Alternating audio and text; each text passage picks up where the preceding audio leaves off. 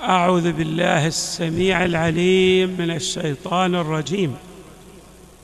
بسم الله الرحمن الرحيم والحمد لله رب العالمين. والصلاة والسلام على أشرف الخلق. سيدنا ونبينا محمد وآله أجمعين. الطيبين الطاهرين. قال الله تعالى في القرآن الكريم ونريد أن نمن على الذين استضعفوا في الأرض ونجعلهم أئمة ونجعلهم الوارثين. صدق الله العلي العظيم. الإمام المهدي عليه السلام حقيقة مرتبطة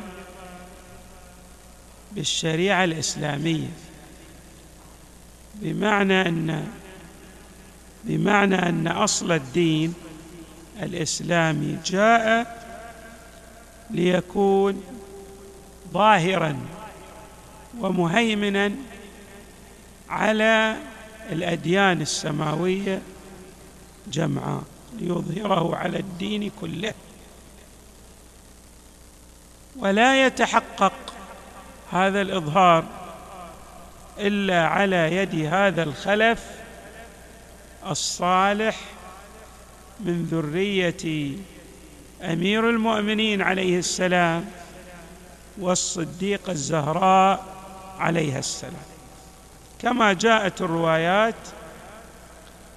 في صحاح ومصادر الفريقين الشيعة والسنة. الإمام المهدي صلوات الله وسلامه عليه مورد ابتلاء للأمة. كما أن ولاية جده أمير المؤمنين مورد ابتلاء للأمة.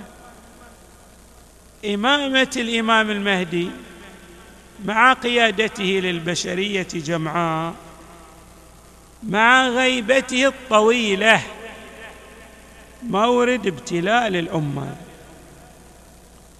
وهذا الابتلاء أفصح عنه في الروايات بمعنى أن الأمة الإسلامية جمعاء بل أمم الأرض ستبتلى بطول غيبة الإمام صلوات الله وسلامه عليه. نقرأ بعض النصوص الواردة عن النبي صلى الله عليه وآله والأئمة من أهل البيت في مسألة طول غيبته وأن هذه الغيبة يحار فيها الناس حتى يقول بعض الناس هلك بأي واد سلك؟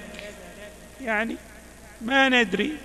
أين توجه؟ بس بالتأكيد أن أمره انتهى. فإذا الناس أو بعض الناس يجزمون بأن الإمام المهدي عليه السلام انتهى أمره. طيب. الرواية عن المصطفى صلى الله عليه وآله يخاطب فيها عليا. فيقول لعلي عليه السلام علي مني وأنا من علي وهو زوج ابنتي وأبو سبطي. كل هذا واضح. الحسن والحسين عليهم السلام. ألا وإن الله تبارك وتعالى جعلني وإياهم حججا على عباده. هذه المسألة الأولى. النبي صلى الله عليه وآله مع أمير المؤمنين والصديقه الزهراء والبقية من أئمة أهل البيت حجج على الخلق. ما معنى حجج؟ يعني يحتج الله بهم على العباد. وهذا يرتبط بأمور كثيرة الاحتجاج. بمعنى أنه لا يسوغ لأحد أن يأخذ جميع ما يتعلق بأمور الشريعة المقدسة إلا من خلال المصطفى وأهل البيت صلوات الله وسلامه عليهم اجمع جعلني وإياهم حججا على عباده وجعل من صلب الحسين أئمة يقومون بأمري بأمر النبي صلى الله عليه وآله الذي هو أمر الله. يقومون بأمري ويحفظون وصيتي. التاسع منهم قائم أهل البيت ومهدي أمتي. أشبه الناس بي في شمائله وأقواله وأفعاله. كل هذا أيضا موجود في المصادر. النقطة التي نريد أن نركز عليها التي هي مورد اختبار وامتحان وابتلاء. يظهر بعد غيبة طويلة طويلة وحيرة مضلة يعني فيها إضلال لمن لم يرسخ الجانب العقدي في شخصيته في كنه وجوده. فيعلن هذا المهدي إذا خرج بعد هذه الغيبة الطويلة فيعلن أمر الله ويظهر دين الله عز وجل.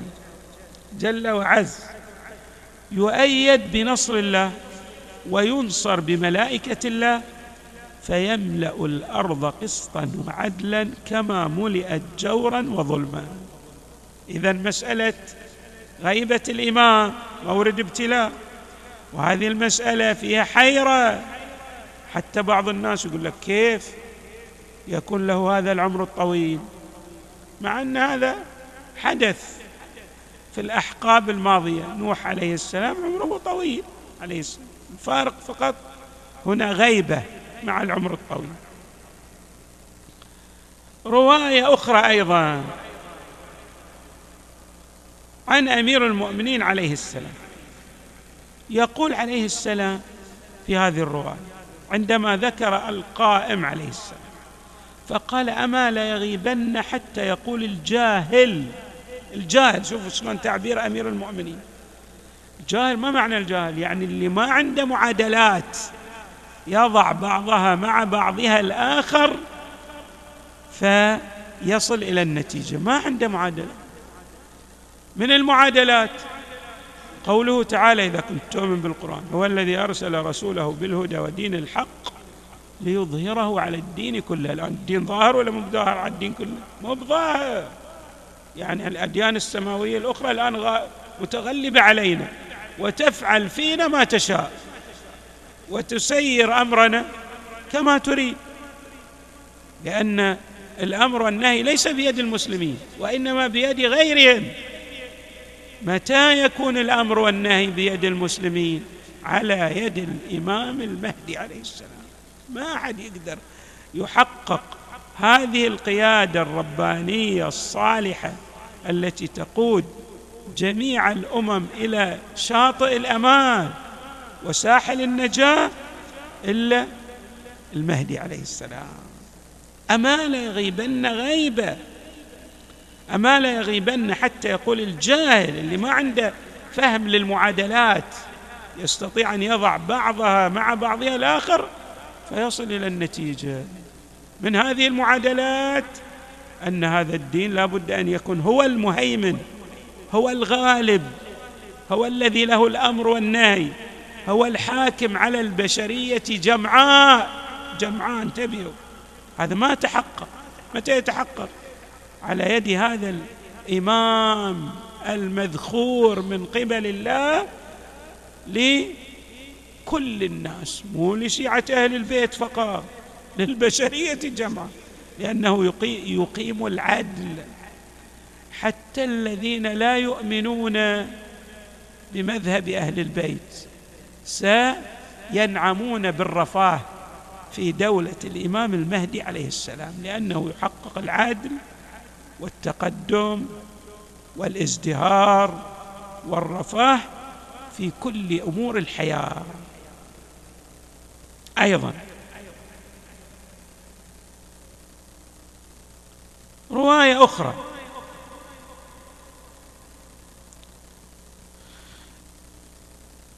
عن أمير المؤمنين أيضا يقول للغائم منا غيبة أمدها طويل طويل. ثم يقول سلام الله عليه يعني. كأني بالشيعة كأني بأتباع أهل البيت. يجولون يطلبون المرعى فلا يجدونه إلا من ثبت منهم على دينه ولم يقس قلبه. لطول أمد غيبة إمامه طيب هذا الذي لم يقس قلبه. ثبت على حقانية إمامة أهل البيت. هذا ما له الإمام ابن يتحدث يقول فهو معي في درجتي يوم القيامة. مع أمير المؤمنين. يعني يصل إلى الذروة. يصل إلى أعلى الدرجات. ثم يقول عليه السلام القائم منا إذا قام لم يكن لأحد في عنقه بيعة. فلذلك يختفي الناس. ما تعرفه يقول هذا سبب من الأسباب لاختفاء أن ما أحد يعني ما ينضوي تحت راية دولة من الدول نظام من الأنظمة حزب من الأحزاب. هو له وجود قائم بحد ذاته كما نعبر. بعدين فيما بعد الله تبارك وتعالى يسهل أمره فيأتي كالبرق الشاهب كما جاء في بعض الروايات. طيب.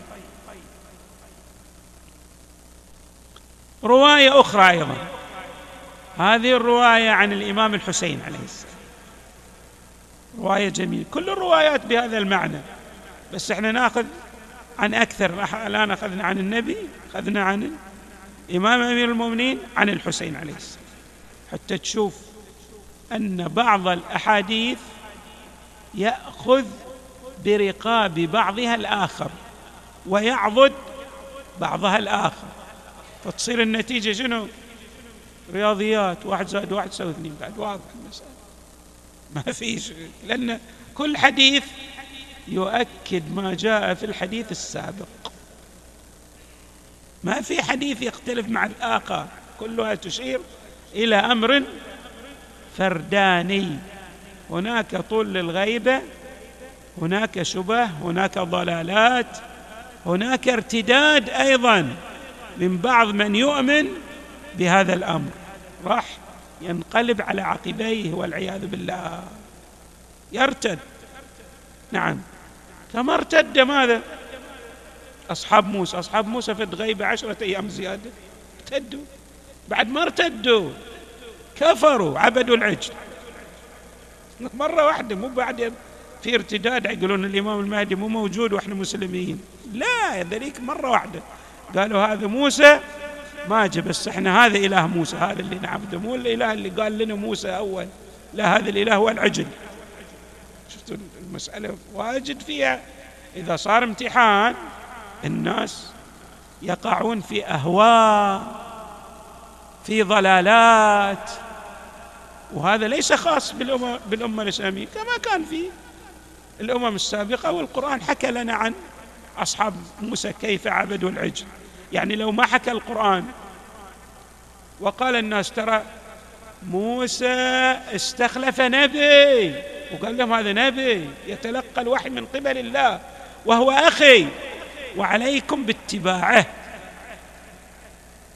ومع ذلك جه السامري وصنع لهم عجل من ذهب وحط فيه أثر من بقايا فرس جبريل عليه السلام. وقام العجل يطلع صوت وعجل ومن ذهب وكذا قال هذا قالوا هذا إله. يلا عبدوا هذا تركوا الله. اللي قال لكم موسى. وهذا بعد قال لهم ترى موسى كذب عليكم. لأنه تأخر عشرة أيام. قال لهم أنا بجيكم بعد شهر. صار شنو؟ عشرة أيام. ووعدنا موسى ثلاثين ليلة وأتممناها بعشر. فتم ميقات ربي. مع ذلك هذا لا يتركها ومرة واحدة قالوا إحنا ما نبغي موسى ولا نبغيك بعد أنت هارون. قال لهم أنا نبي أتلقى الوحي من قبل الله. قالوا ما علينا منك ولا من نبوتك مرة واحدة.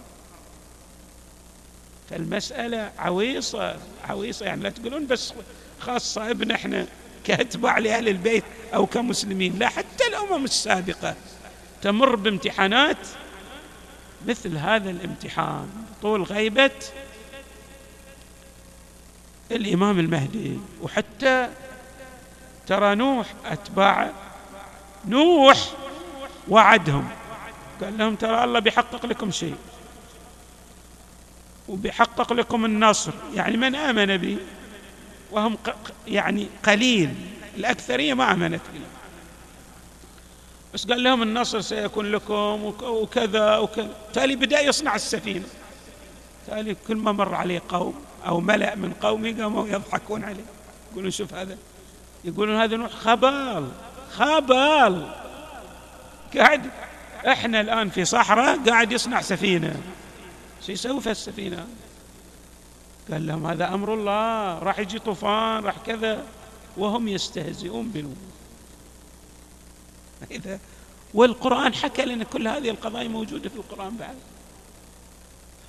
نفس الكلام سيتكرر مع الإمام المهدي. والأحاديث أفصحت وجاءت متواترة كثيرة عن جميع الأئمة من أهل البيت رواية عن الإمام الحسين.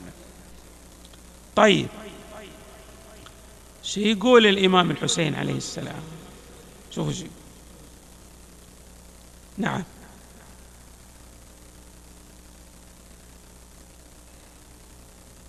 يقول عليه السلام.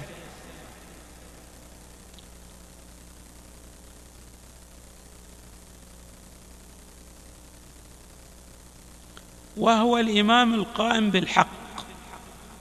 تحدث عن الإمام مهدي يحيي الله به الأرض بعد موتها الأرض مو المراد به الأرض اللي اللي نزرع فيها. هذا أحد المعاني.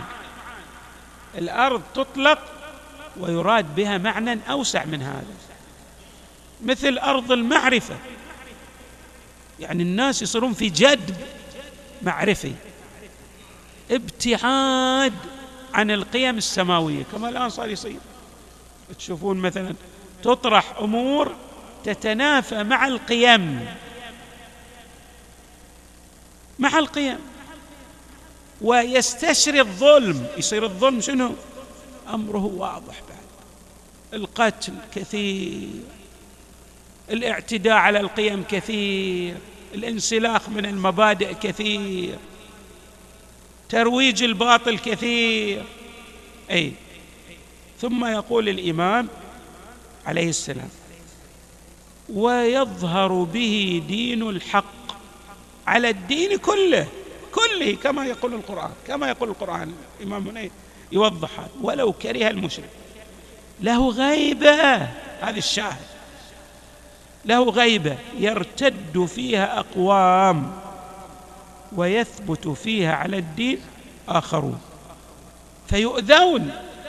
هذا اللي يثبتون على إمامة الإمام يقومون الناس يسخرون منهم.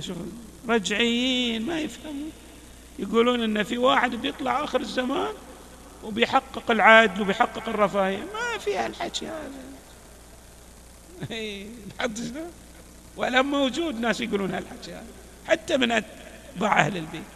يستأذن تقول الامام المهدي يقول لك ما في مهدي. أنت شو واهم ما في مهدي. فيؤذون. ويقال لهم متى هذا الوعد إن كنتم صادقين؟ هذا المهدي اللي تحدث عنه متى بيصير؟ هذا اللي قبلكم قالوا قبل مئة سنة في مهدي ولا صار. واللي قبلهم قالوا في مهدي ولا صار. متى راح يصير؟ نفس الكلام راح يتكرر. أما أن الصابر في غيبته على الأذى والتكذيب إيش لك أنت أيها المؤمن الصادق الذي صبرت على هذا الاستهزاء والمسخرة مثل ما كان أتباع نوح عليه السلام؟ يسخرون منه ومثل أيضا قلة من بني إسرائيل اللي لا صاروا أتباع لمن؟ لهارون عليه السلام. قاموا ذليك اللي عبدوا العجل يسخرون من قالوا خلاص موسى قال لكم بيجي بس ما بيجي. لما جاء موسى عليه السلام وكان غاضب على هذا الفعل الذي صدر منهم أيضا لما يأتي الإمام المهدي عليه السلام ويقضي على الباطل من أساسه. الناس ده يقول إيه والله ترى إحنا اشتبه إحنا ما صبرنا. بس ولا تحين مندب بعد ما يفيد. أما أن الصابر في غيبته على الأذى والتكذيب بمنزلة المجاهد بالسيف بين يدي رسول الله صلى الله عليه وآله وسلم. صلى الله عليه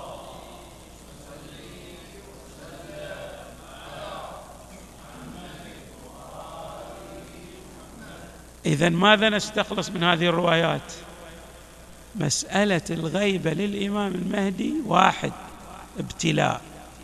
الأمر الثاني هي طويلة. الأمر الثالث سوف يكون أتباع أهل البيت.